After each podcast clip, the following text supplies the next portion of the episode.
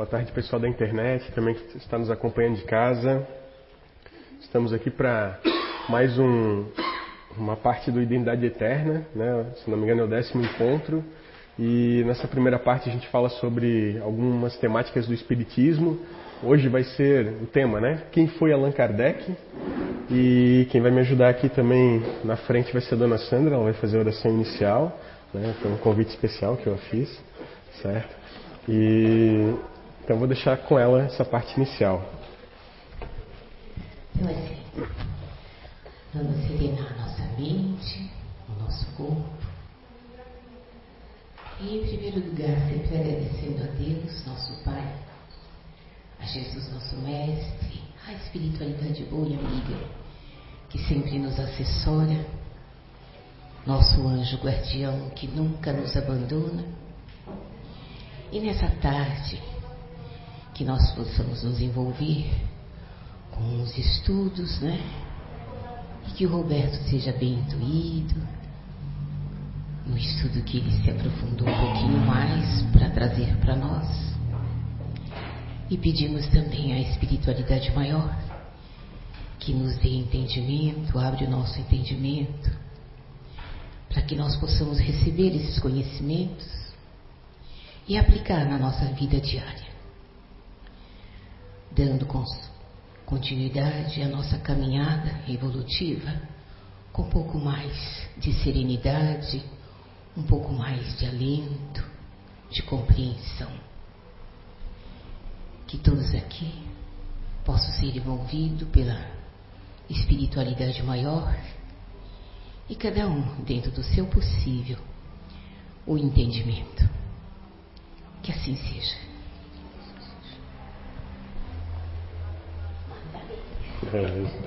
Obrigado, dona Sandra. Bom, pessoal, então hoje vai ser um bate-papo né, sobre Allan Kardec. Então, para quem não foi apresentado ele ainda, né, ele é o codificador, né, o, o compilador das obras fundamentais do Espiritismo. A gente vai falar um pouquinho sobre ele e sobre a trajetória de vida dele é, nessa, nesse planeta e todo o trabalho que ele fez, né, para nós estarmos aqui hoje. Né? Então, em 1804, no dia 3 de outubro, né, então daqui a alguns dias ele estará completando 218 anos né, de nascimento, que é um pouco menos de 15 dias, eu acredito. É, nasceu né, em Lyon, na França, Hippolyte Léon Denisard Rivaio, né, que era o nome de batismo do nosso personagem de hoje, né, da, da nossa é, figura ilustre do Espiritismo de hoje. Ele, foi, ele era filho né, é, de um juiz, era um juiz é, da, da, própria cidade de Lyon, que era o Jean-Baptiste Antoine Rivaio, e de uma professora, né, Jeanne-Louise Burramel. Então eles eram os pais dele e eles eram de família protestante. Né? Então dá para ver que ele teve uma criação né, voltada para uma outra, uma outra vertente aí da, da religião. Né? Então, os antepassados deles eram de famílias católicas e a família que ele veio a nascer, né, os pais dele já eram protestantes. Então, já veio com uma outra é, visão, né, com uma outra cabeça também é, em termos de religião.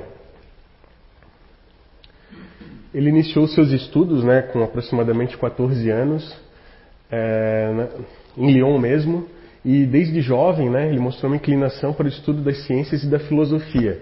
Depois a gente vai ver que ele é, era também um poliglota, né? ele não parou de estudar, ele nunca parou de estudar, né? ele era um educador e nunca parou de estudar, então ele ficava sempre correndo atrás do conhecimento. E ele foi levado, né, é, mais ou menos ali com uns 14, 15 anos, para o famoso Instituto é, de Educação de Pestalozzi, né, que ficava em Yverdon, na Suíça, onde ele estudou né, até se formar pedagogo em 1824. Para quem não conhece, Pestalozzi ou Johann, peguei a colinha aqui, hein? É, Johann Heinrich Pestalozzi, né, ele também foi um pedagogo e um educador é, suíço, mas antes disso ele não era um é, ele não era um educador, né? Ele começou quando ele é, no começo da vida adulta ele se casou e tinha uma fazenda, então ele era um agricultor, mas ele não deu muito certo, ele acabou virando né, no mesmo local, acabou construindo é, uma casa e lá ele começou a ensinar e acabou virando um instituto que hoje é, fica em Iverdon.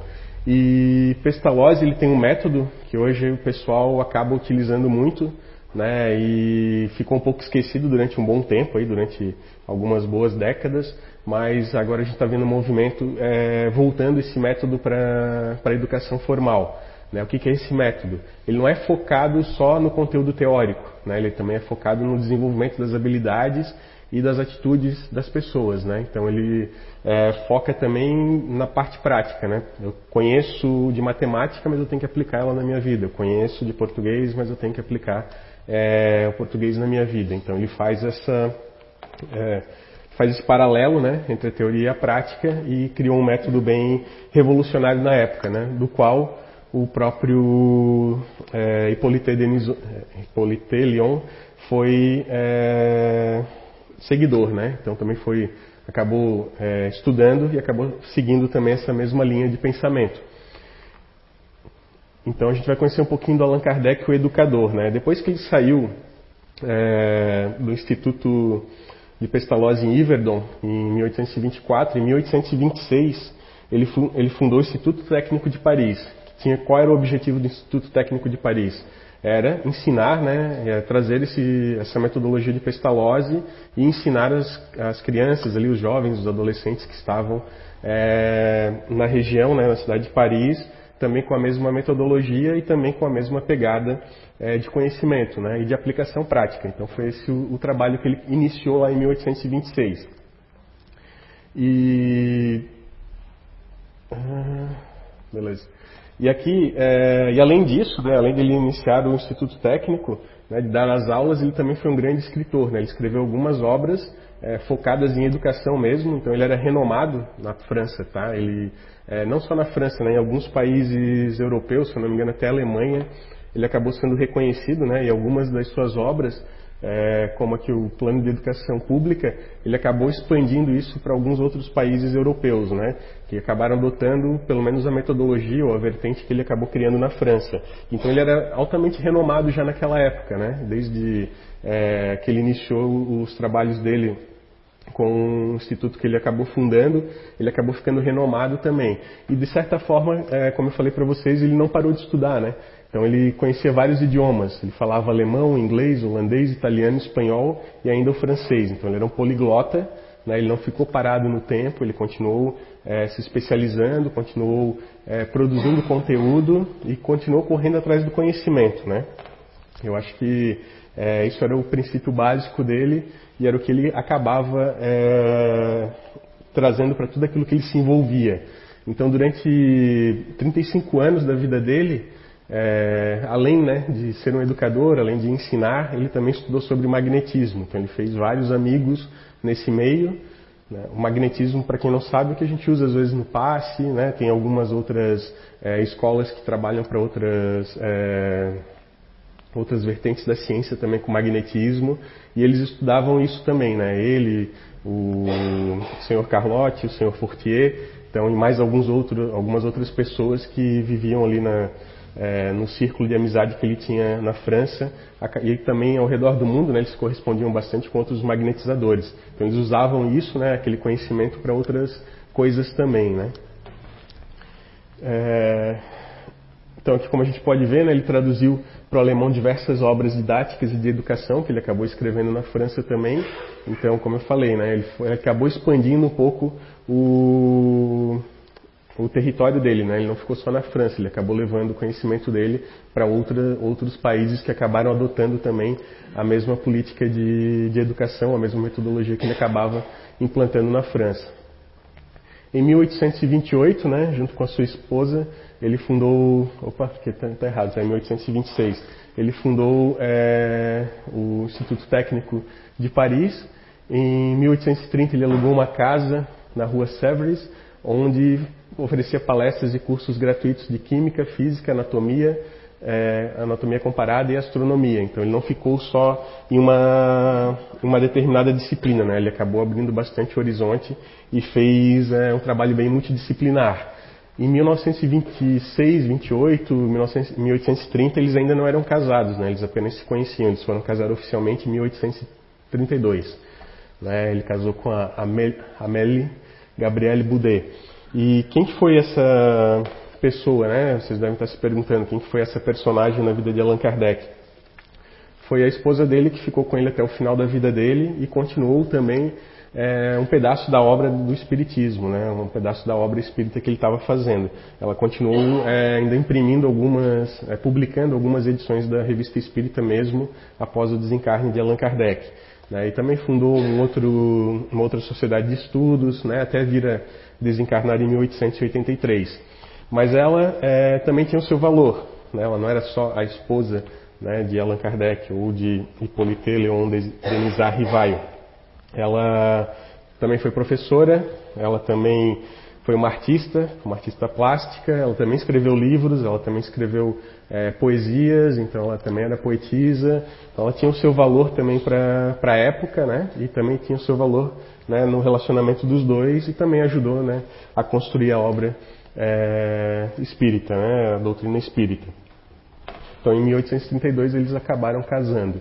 É, Allan Kardec tornou-se membro de várias sociedades eruditas, entre elas a Academia Real de Arras, em que, que em 1831 lhe concedeu o prêmio de honra por um ensaio intitulado Qual é o sistema de estudo mais em harmonia com as necessidades da época. Então ele publicou outras diversas obras educativas. Então, para vocês verem que ele já era renomado antes né, dele se tornar é, quem ele é, foi, quem ele é para nós hoje em dia. Né? Então, ele já tinha esse cabedal de conhecimento, esse reconhecimento também de notório saber. Né? Então, ele, além de é, estudar várias, vários assuntos, ele era reconhecido por isso. Né? Ele, ele tinha esse viés é, mais não tão pragmático, né, mas um pouco mais é, direto também de, de colocar o conteúdo para as pessoas e também para ele próprio, né. E Allan Kardec e o Espiritismo. Então a gente vai falar um pouquinho agora de como ele chegou né, dentro do é, como ele cunhou esse termo, né? Então o pessoal deve estar se perguntando: ah, Roberto, mas Espiritismo não existia na Bíblia? Não, Espiritismo não existia na Bíblia, né? Porque a Bíblia foi escrita lá em ah, pouco depois que Jesus Cristo aí veio a desencarnar, né? Então, em, sei lá, no ano 30, no ano zero, no ano 30 e alguma coisa, começou a ser escrito né, os primeiros textos aí é, bíblicos, né? Vamos colocar assim os primeiros evangelhos. E de lá para cá, né, não, não aconteceu mais é, nada e quer dizer aconteceu, né? Mas não não não trouxe essa não trouxe esse termo espiritismo né? O espiritismo ele foi cunhado em 1857 quando saiu o primeiro livro dos espíritos a primeira versão que eram 501 perguntas né, sobre vários assuntos. Inclusive o primeiro deles a primeira pergunta né? Era o que é Deus? Então para mostrar como era é, inquietante né, aquela naquela época esse tema, né, esses temas é, espirituais, né, o que é Deus. Então Kardec tinha essa curiosidade e perguntou é, na época para os espíritos e eles responderam, né, causa primária de todas as coisas. A gente fala bastante disso nas, nas nossas palestras aqui também. Vocês já ouviram bastante esse, tanto essa pergunta quanto essa resposta e também várias é, interpretações dela, né, que é o, que é o legal é, do conhecimento, para a gente conseguir traduzir também as interpretações daquilo que está escrito e tentar colocar em prática. Então, Espiritismo é um termo que foi criado, né, ou foi cunhado é, com a doutrina espírita, né, lá nos primórdios de 1857, quando do lançamento do primeiro livro, é, da primeira compilação de perguntas espíritas da história. Mas o tema reencarnação ele já estava na Bíblia, né? Ele já, já fazia parte do cristianismo, né? Primitivo, já fazia parte do conhecimento e que é um dos dogmas também do espiritismo e só que foi retirado, né? Um determinado concílio que aconteceu na Igreja Católica ele acabou sendo retirado, né? Por uma história que a gente não não vai comentar aqui agora, mas dá para fazer uma pesquisa aí, vocês vão entender um pouquinho como é que foi essa trajetória né, lá de trás. Vamos lá.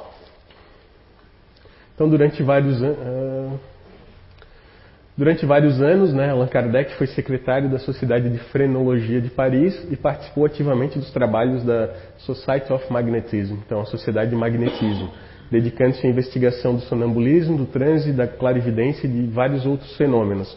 Então, como a gente falou, né, ele passou durante a sua vida, além de ser um professor, um educador, ele passou estudando também o magnetismo. Né, era um assunto que chamava muita atenção dele. Deve chamar muito a nossa atenção também hoje em dia.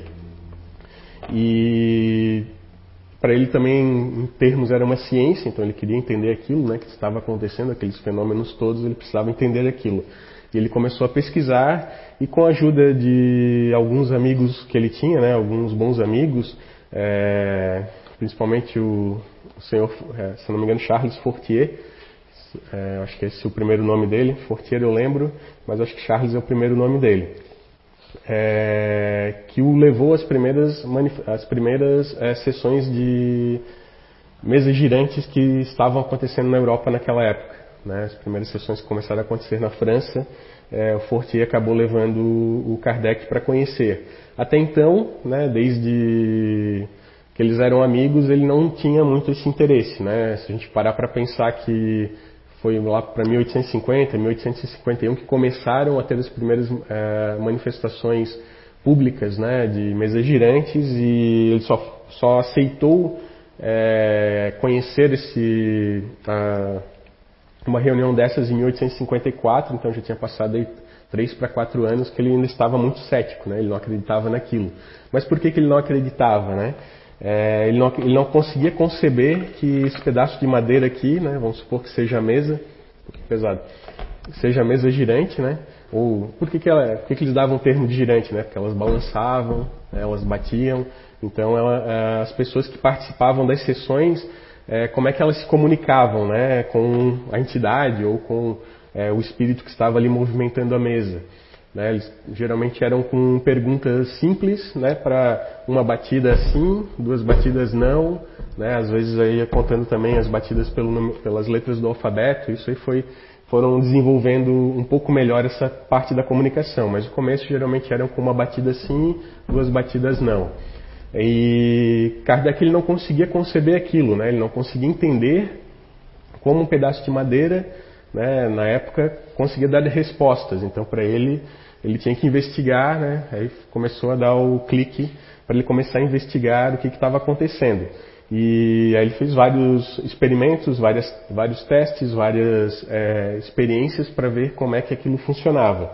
E no começo era bem, né, as perguntas eram bem simplórias, né? É, por exemplo, né, eu vou casar com o Marcelo, aí vinha uma batida, opa, é, né? Aí era mais ou menos nesse sentido, tá? Tô, eu imagino que fosse assim, né? Ou vou ganhar na loteria e vinha duas batidinhas, né? Não.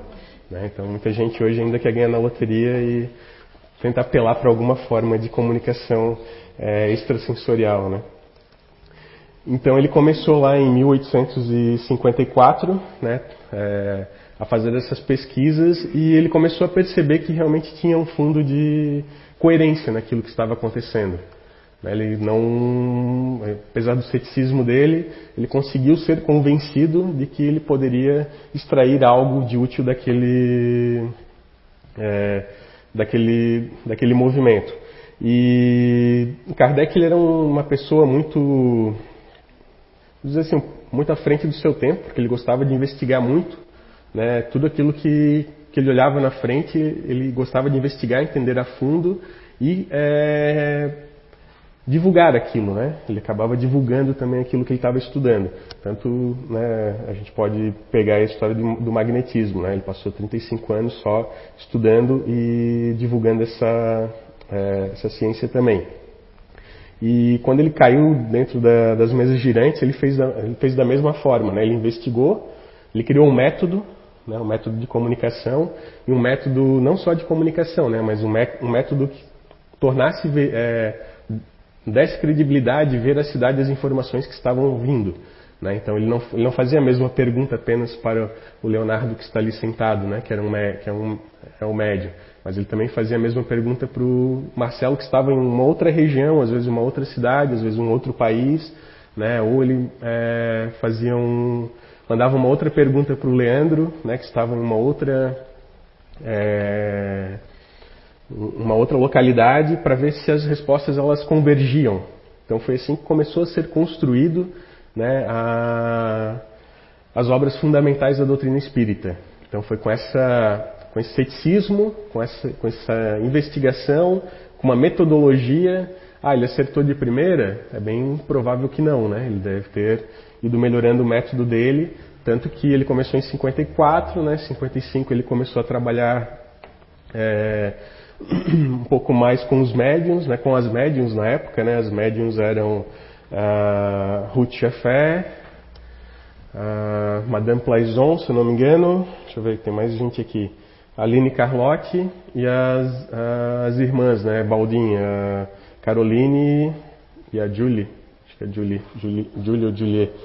E ele começou a trabalhar com essas médiums, né? Da mesma forma que eu expliquei aqui para vocês, mandando perguntas e compilando as mesmas as respostas às perguntas iguais para ver se elas tinham coerência e como ele ia é, compilar isso. Então foi onde nasceu né, a primeira versão do livro dos Espíritos, em 1857.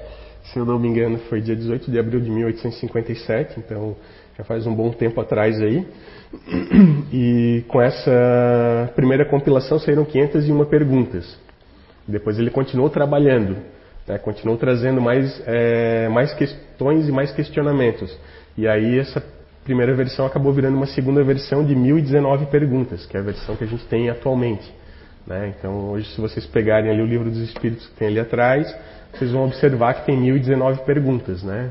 Um, um compêndio muito maior do que era o começo da, do Espiritismo. E além disso, ele foi produzindo outros conteúdos, né? Acabou dando, é, botando aí na, na nossa mão também o Evangelho segundo o Espiritismo, onde fala também sobre algum, né, a interpretação de alguns textos é, Evangelho, dos Evangelhos, né, ou alguns outros textos que acabaram vindo através de alguns espíritos é, que eram amigos, né, ou que vieram realmente para trazer algum conhecimento um pouco novo, né, como se fosse o, a boa nova, né, o, a, o consolador. Então a gente pode é, até fazer essa analogia para vocês entenderem um pouco melhor.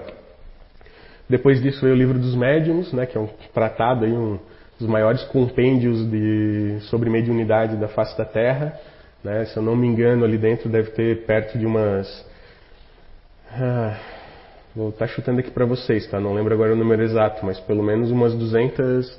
É, talvez ele tenha conseguido catalogar pelo menos umas 200 é, manifestações mediúnicas né, de todas, né, clarividência, audi, é, é, audiência, claudiaudiência, clarividência, é, desdobramento, então uma série de psicografia, uma série de, é, de faculdades mediúnicas que ele conseguiu catalogar que estão presentes né, no nosso dia a dia. Né? Alguns médiums eles têm uma, né, ou têm mais de uma, então vai fazendo esse mix. Né? Não sei se algum deles, se algum médium consegue acessar todas elas, eu não consigo dizer isso para vocês hoje mas ele conseguiu catalogar várias é, faculdades mediúnicas que ele observou também.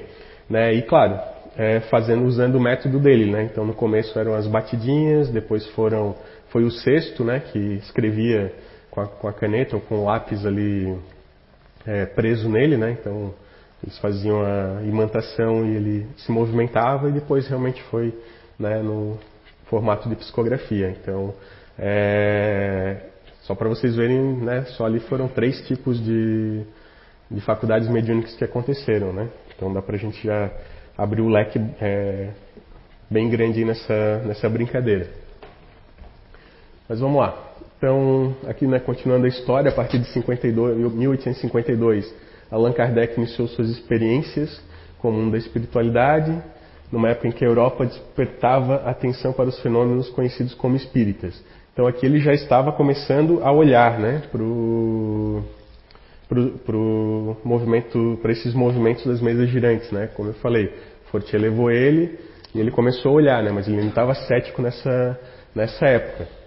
Allan Kardec investigou fenômenos espirituais registrados nos Estados Unidos, Reino Unido e Alemanha. Tomou conhecimento das mesas girantes e da escrita mediúnica fenômeno que mais tarde testemunharia e passou a, e passou a se comunicar com os espíritos. Então, é, tem um La Table, Tour, La, Table Tournant, La Table, Tabo, Tor. Minha francesa, não? Bom? Tableau, tableau. É, temos uma francesa ali, galera. Então, é, as mesas girantes, e é uma notícia de um jornal, né? Se vocês digitarem lá no Google, é, colocarem imagens, vocês vão ver essas imagens e até outras, né? É, referente às mesas girantes e vão, vai ter até outros conteúdos lá que vocês podem pesquisar também. Então era nesse formato, né? Eles ficavam sentados com as mãos apoiadas sobre a mesa e ela né, dava os, as batidinhas, dava é, se comunicava, né? Iam sendo feitas as perguntas e ia tendo a comunicação. Então imagina é, naquela época, né, como não deveria ter um, um desgaste energético grande para poder produzir esses fenômenos. Né? Eram fenômenos totalmente físicos, né, se a gente for analisar. Então, se não tinha escrita ainda na, na época, se não tinha né, a história dos cestos ali, para você movimentar uma mesa de madeira pesada, exigia muito ectoplasma, muito é, fluido para que aquilo ali pudesse realmente erguer um pouquinho e fazer um som, né? E aí isso ia fazendo é, a comunicação acontecer. Então muitos desses primeiros médiums provavelmente eram médiums né, de efeitos físicos. Então a gente tem essa consegue ter né, essa lógica, né? Pode ser que seja um pouco diferente do que eu estou falando para vocês, mas a tendência é que, que tenha acontecido dessa forma. É, vamos lá. Deixa eu ver se tem mais alguma coisa que eu. Beleza. Então, um dos espíritos conhecidos, conhecido né, como familiar passou a orientar o seu trabalho. Então, aqui, espírito familiar é porque é um espírito que já conhecia Kardec de outras é, encarnações. Né? Kardec, ele, ou Hippolyte Leon Denis Arrivaio, uma das encarnações que ele teve foi na Galia, o que, que era a Galia, né? Só para vocês entenderem. Era a própria França, só que ela era dividida de uma maneira diferente, né? Então, é, pegava um pedaço da França, acho que um pedaço da, da Bélgica, acho que até um pedaço da Itália, se eu não me engano. É, se a gente for olhar, num, talvez tenha até um mapa um pouco melhor aqui. Mas naquela época, né, na época dos celtas, dos druidas, é, era, essa, era essa formatação é, político-geográfica que existia, né? Então ele acabou nascendo naquela época aqui e esse espírito, né? Ele veio se manifestar através da médium Ruth Jafé e passou a informação que naquela época ele usava, né, o nome de Allan Kardec. E aí, claro, né? O Hippolyte ele, opa, né? Eu já tenho uma é, uma vida acadêmica, né? Já tenho uma vida é, científica bem consolidada, né? já sou uma pessoa notória da sociedade francesa e talvez se eu usar esse nome eu possa cair, cair em algum descrédito. Então ele começou a utilizar o pseudônimo de Allan Kardec. Né? Então todas as obras relativas da fase é, da doutrina espírita, né? ou obras que ele criou para é, focadas no espiritismo, ele acaba levando o nome de Allan Kardec. E a gente acabou conhecendo ele também como Allan Kardec, né? Se alguém falar, perguntar quem que é Hippolyte Leon Denis Arrivaio, é capaz de ninguém saber responder, né? Então, o pessoal que não conhece ou que não estudou vai só lembrar de Allan Kardec.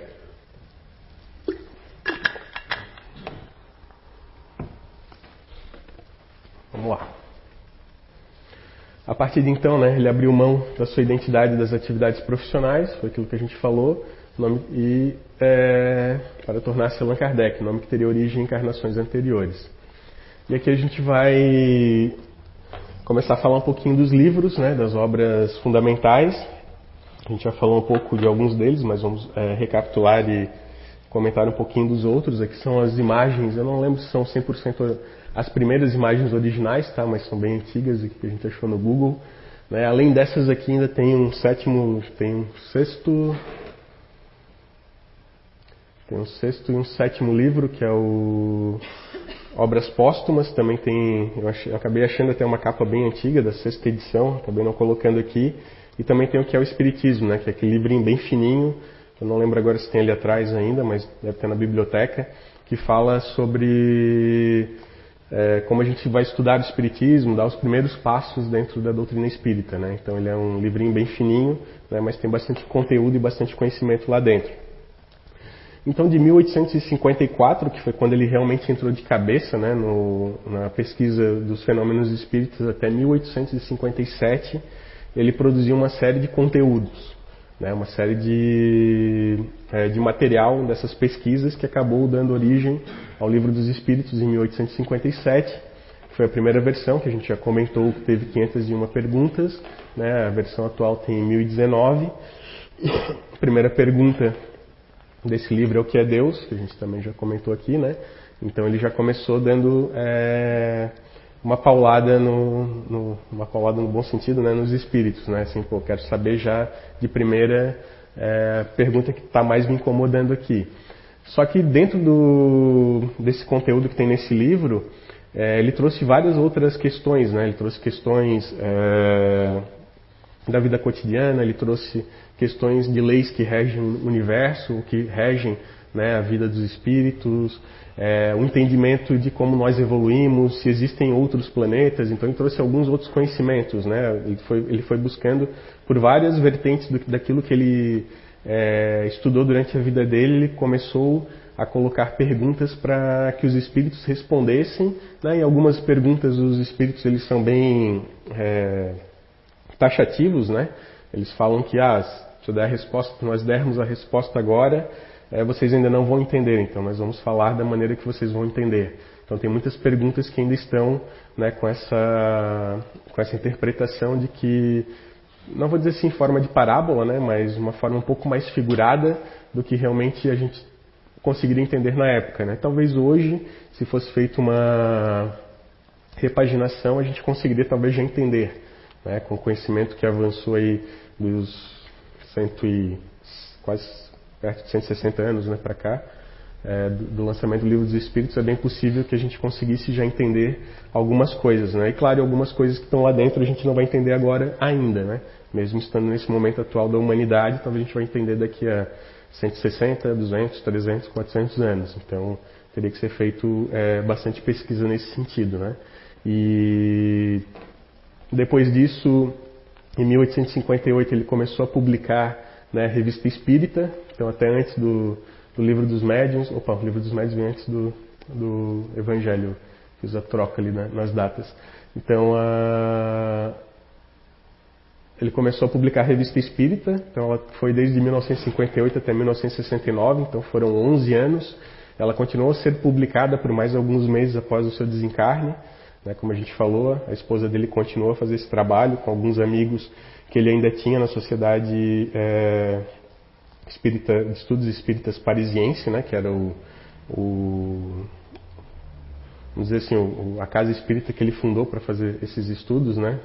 Talvez uma das primeiras casas espíritas que existiram no planeta Terra.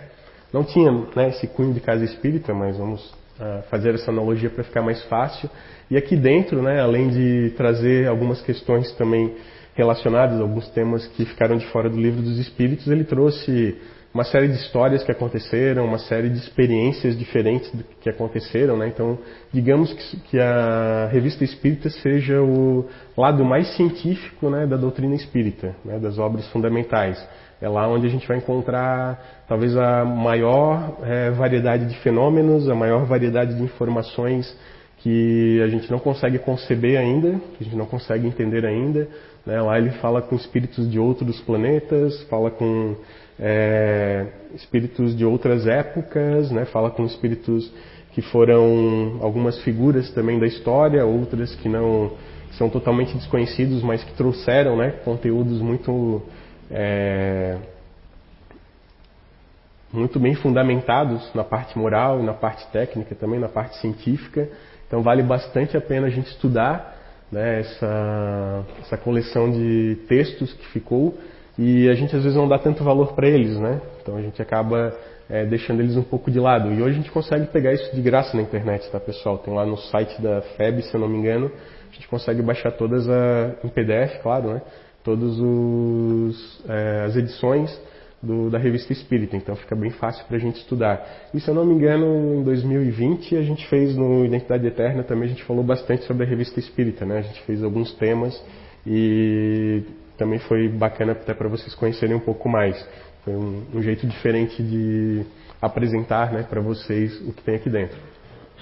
1861 então saiu o livro dos médiuns, né, oficialmente, que aí é o maior compêndio, né, o maior tratado de mediunidade que existe até hoje. Então, por mais que venham outros estudiosos, né, venham é, outras vertentes aí que acabaram até saindo do espiritismo falar sobre isso e dar até nomes um pouco mais difíceis, né, um pouco mais complexos, é, para transformar o que era simples em complexidade, né? Às vezes eu não entendo isso, né? Às vezes as coisas são tão simples, a pessoa não consegue entender, ela cria né, um, um aparato é, tão complexo ao redor daquele, daquele conteúdo, daquele conhecimento, que é só para dizer que é difícil de entender, mas é, não é.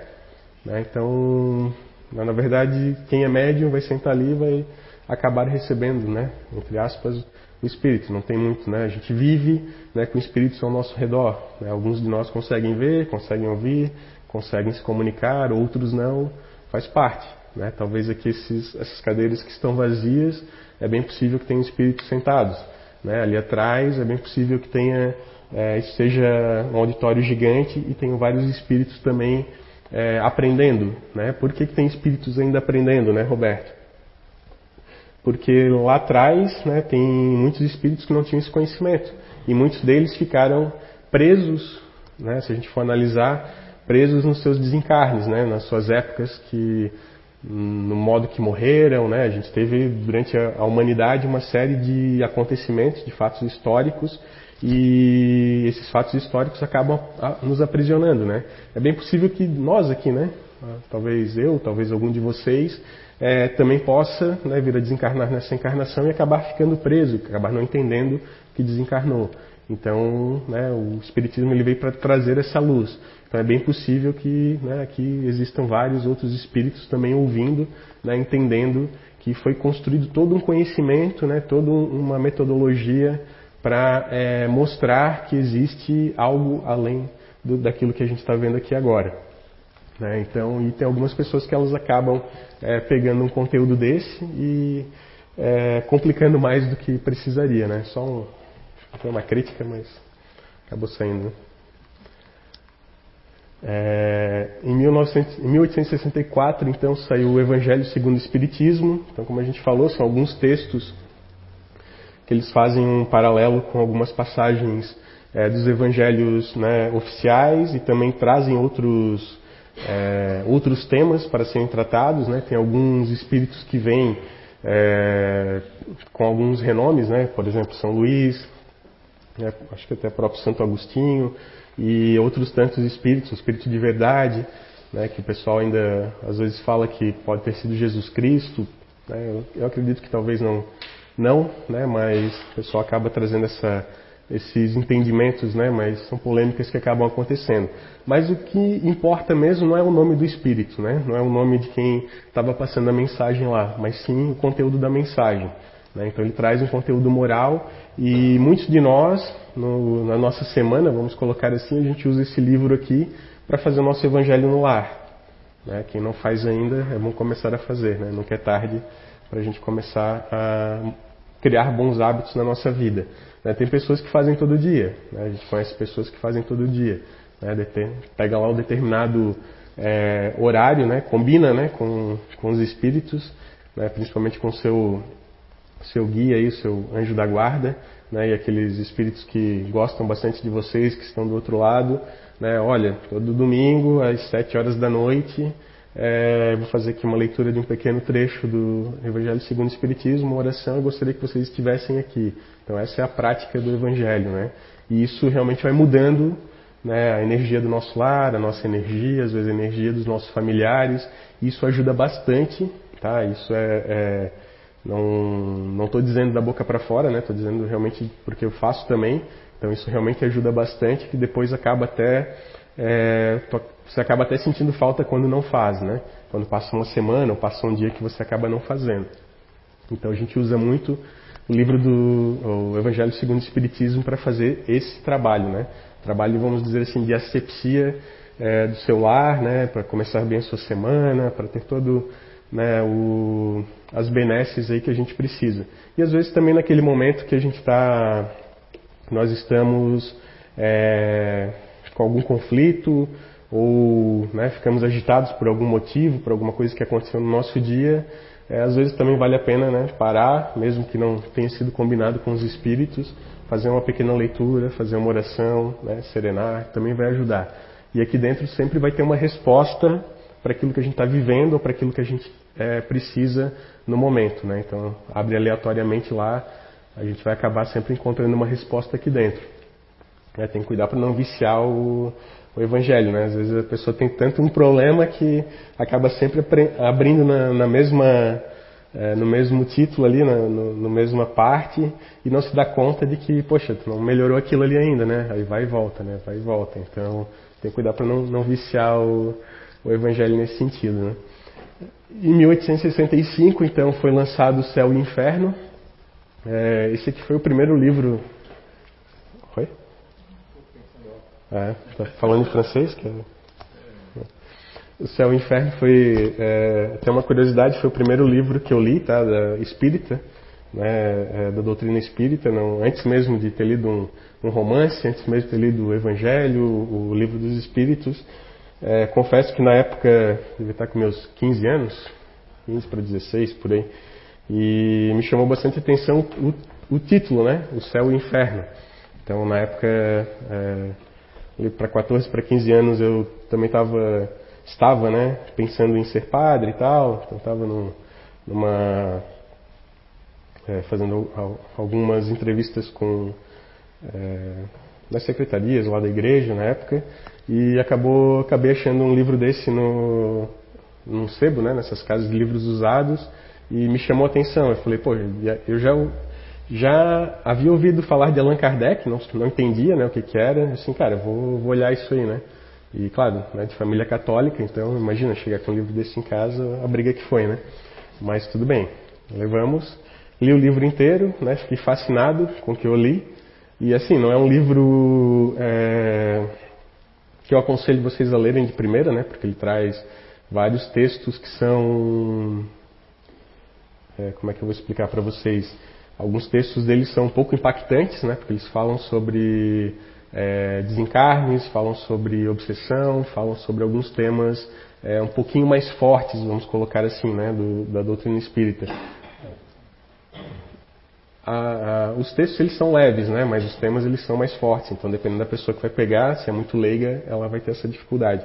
Mas vale muito a pena ler, né? Para ter esse conhecimento. Então, tinham vários espíritos sofredores, eu lembro disso. Então tem, tem umas histórias bem bacanas assim. Aquilo acabou me chamando bastante atenção, né? E aí foi onde eu fui pesquisar e estudar o restante da, das obras também. E outros livros que acabaram caindo na mão, né? Então o livro do, do oh, desculpa, o Céu e o Inferno ele tem esse foco, né? De trazer algumas histórias, né? Que talvez é, também foram publicadas aqui na, na revista Espírita e algumas que ficaram de fora, falando sobre obsessão, sobre espíritos sofredores, né, sobre alguns outros, é, algumas outras manifestações que ficaram de fora dos outros livros. Então vale a pena também é, o estudo desse livro aqui. E em 1868, então saiu a versão da Gênese, né, um pouco depois, né, os, é, os milagres e as predições segundo o Espiritismo. Então foi onde Kardec tentou trazer para nós né, que milagres não existem, né, milagres somos nós que fazemos, né, nossa vontade aqui, o nosso esforço, né, a gente faz acontecer. É, e também veio trazer um pouco da história né, de construção do planeta Terra, também da evolução dos espíritos, de outras, é, de outros planetas também nessa, nesse mesmo mix de conteúdo ali que, sai, que está dentro da Gênese. Né, vocês podem ver que levou aí 11 anos para ser publicado, né? Então foram textos que foram e conhecimentos que foram é, sendo compilados ao longo desses 11 anos que não estão nos outros é, conteúdos que Kardec publicou. Então isso também veio é, para engrandecer cada vez mais a, a, as obras fundamentais aí da doutrina espírita. E lembrando que depois desse, depois né, do desencarne de Kardec, ali em 1869, 1900 na cabeça, 1869, é, foi publicado também obras póstumas, que são outros textos que acabaram ficando de fora. Né? Então também tem esse conteúdo hoje né, para a gente poder acessar, né? não está fotinho da, não está a imagem aqui do livro, mas também foi publicado lá é, algum tempo depois do desencarne dele, esses textos aí, né, que são pós-mortem, vamos colocar assim, né. Então são coisas que ficaram, né, do, ficaram de fora de outros livros e coisas novas que vieram é, depois da, das últimas publicações. Tranquilo até aqui? Beleza. Para saber mais, né? Como é que a gente vai saber mais sobre Kardec? Eu, eu gosto muito de livro, né? Então tem a biografia dele do Marcel Souto Maior, tem o, uma outra biografia dele do Henri Salcé, que é um francês também, e tem agora, né, em vídeo para quem é mais visual, né, quem é mais é, auditivo, tem também os livros, né, o Kardec história, opa, a história por trás do a, a história por trás do nome, né? Então é o é o filme que tem no que foi baseado também, né, no, na biografia dele e tem na Netflix, né, fazendo aí um, uma como é que é um merchandising para o serviço de streaming. Então tem no Netflix também, se alguém precisar assistir ou quiser assistir, né, fica o convite. E tem um outro documentário que saiu no ano passado, que é Em Busca de Kardec, que é um documentário que me chamou bastante atenção, né, é, acho que ele saiu em novembro do ano passado. Eu não confesso que eu não assisti ainda, tá? Eu acabei vendo o trailer só, mas eu acabei caindo é, ele, na verdade ele estreou né, dia 1 de julho. Não, não foi, não foi 1 de julho, acho que foi em novembro do ano passado. Isso deve, deve estar. Tá, é, essa data deve estar errada. Mas é, o que, que é esse Em Busca de Kardec? É, ele faz um. É um francês, é um franco-caribenho, na verdade. É um, uma pessoa né, que nasceu no, no Caribe, no Caribe francês, e radicado, né, tem a nacionalidade francesa e é radicado no Brasil também, né, ele é radicado em São Paulo. Então ele é um cineasta, um escritor, um produtor. É... Deixa eu pegar. Eu lembro que o primeiro nome dele é Karim, mas deixa eu pegar o resto do, do nome dele aqui. Deixa eu ver se eu até aqui. É Karim Somalia, Somaila. Então ele é um ele é um rapaz que ele perdeu a filha dele né? É, acabou, a filha dele acabou desencarnando e ele acabou encontrando, né, um pouco de coincidência é, o caso da, do desencarne da filha dele com o caso do desencarne de uma, de uma outra menina lá, que era filha de Victor Hugo, que era um poeta, né, um escritor francês, também foi político. É, Para vocês lembrarem aí, Victor Hugo escreveu Os, Os Miseráveis, né, tem filmes, tem uma série de, conteúdos aí na internet que vocês podem achar sobre ele. E também era né, um dos maiores escritores franceses aí que até um dos maiores escritores é, que já existiu no planeta Terra. Então ele acabou criando assim uma conexão né, com a mesma com a mesma situação que o Victor Hugo passou. Então a filha dele também na época acabou desencarnando e o que, que foi qual foi a, a, a cura, vamos dizer assim, né, o alento para Victor Hugo, né? Foi conhecer as obras de Allan Kardec, né? Foi conhecer tudo que ele acabou construindo, né? E aí esse rapaz, o Karim, ele acabou também pensando dessa forma, né? Meu, eu posso também encontrar um, um caminho para entender por que, que a minha filha desencarnou. E aí ele começa a fazer toda a trajetória, né? Ele pega uma biografia do Kardec e começa a fazer toda uma trajetória é, para entender, né? Qual era como ele construiu né, a doutrina espírita. E aí ele criou esse documentário em oito episódios e ele passou desde a... Ele, foi, ele filmou na França, né? Ele foi lá na, na... Acho que é na Rua Sala, se não me engano, que foi onde Kardec nasceu. Ele foi em Verdon, na Suíça. Ele foi conhecer né, a metodologia de Pestalozzi. Aí ele foi também para... É, para Paris, ele foi, ele foi em todos os lugares onde Kardec passou, meio que reconstruindo né, cronologicamente a história dele. E ele foi filmando isso, pegando depoimentos e criando conteúdo, né, e até ele chegar no Brasil também, contar a história dele e tal. Então foi filmado na Suíça, na França e no Brasil esse documentário. E, e aí lá dentro desse documentário tem uma revelação que eu, eu não lembro ter lido isso, tá? Não lembro ter visto isso também, talvez alguém já tenha falado mas essa informação se perdeu, né? Que Kardec também se interessou muito pelas mesas girantes na época, por quê? Porque era um, é, ele também tinha perdido alguns entes queridos, né? Perdeu entes queridos de que forma? Né? Na época tinha também um grande surto de cólera, né? desses vários surtos de cólera que aconteceram na humanidade, então eles vêm acontecendo em algumas ondas, né? e naquela época que ele é, se encontrava encarnado também tinha acontecido e ele perdeu alguns familiares. Isso também, é, talvez de certa forma, é, o Carinho ele conta nesse documentário, também foi um dos motivos que levou Kardec a conhecer né, as mesas girantes e a começar a fazer todo esse trabalho. Então, de certa forma, ele também foi é, tocado, né, vamos dizer assim, da mesma forma que foi Victor Hugo com a obra dele, da mesma forma que foi o próprio Carim ali conhecendo a obra de Vitor Hugo, depois conhecendo a obra de Allan Kardec. Então é interessante, né? Foi uma interligação de, é, de acontecimentos na vida dessas pessoas que acabou culminando aqui no, no conhecimento que a gente está trazendo hoje para vocês.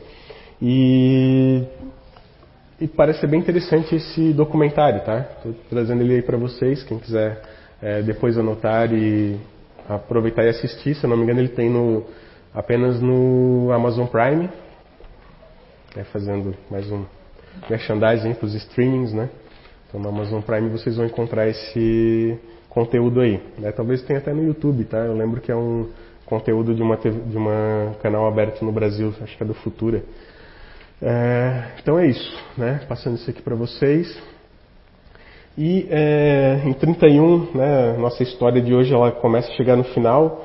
Então, em 31 de março de 1869, acontece, né, Kardec está lá na sua casa e ele vem a ter um, um aneurisma cerebral e vem a, desencarnar, né, vem ser levado dessa vida para um, o próximo plano, né? Na época ele estava, o que, que ele estava estudando, né? Ele estava finalizando algum, estava finalizando alguns textos sobre magnetismo, então ele ia trazer também né, esse conteúdo do magnetismo atrelado à doutrina espírita, e isso acabou ficando né, parado no tempo, provavelmente deve estar em algum lugar, é, ainda sem, sem ter sido tocado, sem ter sido é, publicado, talvez foi publicado, mas não chegou para nós ainda, e ele estava nesse viés né, de, de pesquisa. E aí acabou acontecendo o desencarne dele, né? Talvez por algum motivo. Né, isso já, já havia passado aí é, 60 e 65 anos de vida, né? E na época deixou a esposa dele, né? Deixou os amigos, deixou todo o trabalho que estava sendo feito na Sociedade de Estudos Espíritas Parisienses, deixou a Revista Espírita é, sem, sem entender se se a lei ia continuar ou não, né? E aí a Amelie acabou é, pegando essa, esse gancho, né? E continuou o trabalho, né? Assim com, com alguns outros amigos que ele tinha na época. E aí no túmulo dele, que fica num cemitério em Paris, tem uma frase. Né? Esse aqui é o túmulo, é um dos túmulos aí talvez, se eu não me engano, teve um teve um ano que foi um dos túmulos mais visitados lá do desse cemitério, tá? Eu não, acabei não não trazendo esse qual é o ano, mas eu lembro que eu de ter visto isso um tempo atrás, alguns anos atrás. Né? Não sei se foi quando foi a, os 150 anos do Livro dos Espíritos, pode ter sido nessa época. Mas eu lembro que teve um ano em específico que ele foi um dos túmulos mais visitados do cemitério é, que ele está sepultado em Paris. E a frase é: nascer, morrer, renascer e ainda progredir sem cessar. Tal é a lei. Então dá para ver que além de compilar, né, além de estudar, além de investigar, além de colocar isso no papel, além de divulgar, tudo aquilo que ele descobriu, né, vindo do extrafísico, vamos colocar assim, ou do sobrenatural. Né, a pessoa vai dizer, ah, mas sobrenatural existe? É, talvez exista, né? mas não da forma que a gente acha que é sobrenatural. Né? Talvez tenha uma, uma lógica por trás, e realmente tem essa lógica por trás, que chega o conhecimento para nós que estamos aqui. E aí ele colocou isso, né? Então ele entendeu que a gente nasce, né? a gente encarna ou reencarna, a gente morre, né? a gente deixa de existir né? na vida que a gente está, a gente renasce novamente, a gente reencarna novamente e continua progredindo sem cessar. E essa é a lei principal do universo, né? a, lei principal do, dos nossos dias, né? Então a gente vai nascer, a gente já nasce morrendo, né? Acho que eu falei isso essa semana ainda para vocês. A gente já nasce morrendo, a gente vai desencarnar, né? Vai deixar essa, esse corpo físico. Ontem aí até é, num outro curso é, que eu estava participando veio a né? O, até foi o Zé que acabou usando esse termo, né? A gente acaba deixando esse avatar, né? Esse essa pedaço de matéria aqui e acaba é, indo para outro plano, né? E lá a gente continua progredindo, né? Talvez a gente vai quando desencarnar a gente vai vir aqui assistir uma palestra do que a gente vai estar estudando naquela é, na, na, atualidade, né? É, talvez não seremos nem nós que estaremos aqui na frente, né? Serão outras pessoas que a gente espera que isso continue por muito tempo e talvez vão estar trazendo outro conhecimento, outras verdades, né? outras descobertas e isso vai continuar, né? Num ciclo infinito de evolução. Né? Esse planeta ele vai é, crescer de uma forma que a gente não vai, talvez nossos olhos hoje não vão conseguir enxergar, talvez a gente vai ter que voltar outras vezes, né? ou alguns de nós já vão para outros para outras casas, outras moradas, né? isso é normal. E aí vocês vão dizer, ah, Roberto, mas existe vida em outro planeta? É só ler as obras fundamentais, né? vocês vão entender que existe. Né? E todas as pesquisas que estão acontecendo, é, que estão vindo agora, né? principalmente do, da NASA aí que está tá soltando várias informações sobre alguns planetas que o James Webb, né, que é o, é o telescópio telescópio gigante lá que eles têm que bate fotos bem específicas, né, está descobrindo vários planetas com várias condições de vida, vida né, material como na Terra. Mas se a gente parar para pensar que a vida ela não é só material, né, ela é também perispiritual, espiritual ou em algum outro formato, então a gente vai entender que realmente existe vida em outros planetas e está tudo dentro da, das obras fundamentais para quem quiser estudar, né, para quem quiser entender. E a gente já falou sobre isso também em outras, outros cursos e outras palestras aqui. Então essa aqui é a premissa básica, né? Nascer, morrer, renascer e ainda assim progredir sem cessar. Então acredito que resume bem né, o trabalho de quem foi Allan Kardec para vocês entenderem, né, que ele começou lá como professor, um educador, né, ele veio a construir toda essa todo esse, todo esse cunho de informações que hoje é a doutrina espírita. Né, acredito que ele também lá atrás ele não quis tornar isso uma coisa engessada, né, apesar de que muitos espíritas, muitos de nós acabamos tornando isso engessado. Ah, é assim que está escrito, é assim. Né? Ou a gente dá a nossa interpretação para aquilo, mas acredito que não foi isso que ele quis deixar para nós. Né? Ele quis que nós tivéssemos o pensamento crítico de ler um texto e entender que, poxa, aquele texto eu preciso colocar ele em prática de alguma forma. Né? Ele não pode virar só uma informação na minha cabeça, eu preciso praticar aquilo de alguma forma. Né? Então a gente pode levar isso é, da metodologia que ele criou. Né? Até porque ele estudou com pestalose. Então se a gente lembrar lá que né? Não é só o conteúdo teórico, mas sim o conteúdo teórico aliado à, prática daquele conteúdo, né? É, a gente vai de encontro com a lógica que ele deixou para nós. Certo, pessoal? Então, essa era a mensagem que eu queria deixar aqui para vocês, né? que vocês conhecessem um pouquinho do Kardec, certo? Fiquem à vontade aí, tá? Obrigado pela atenção de vocês.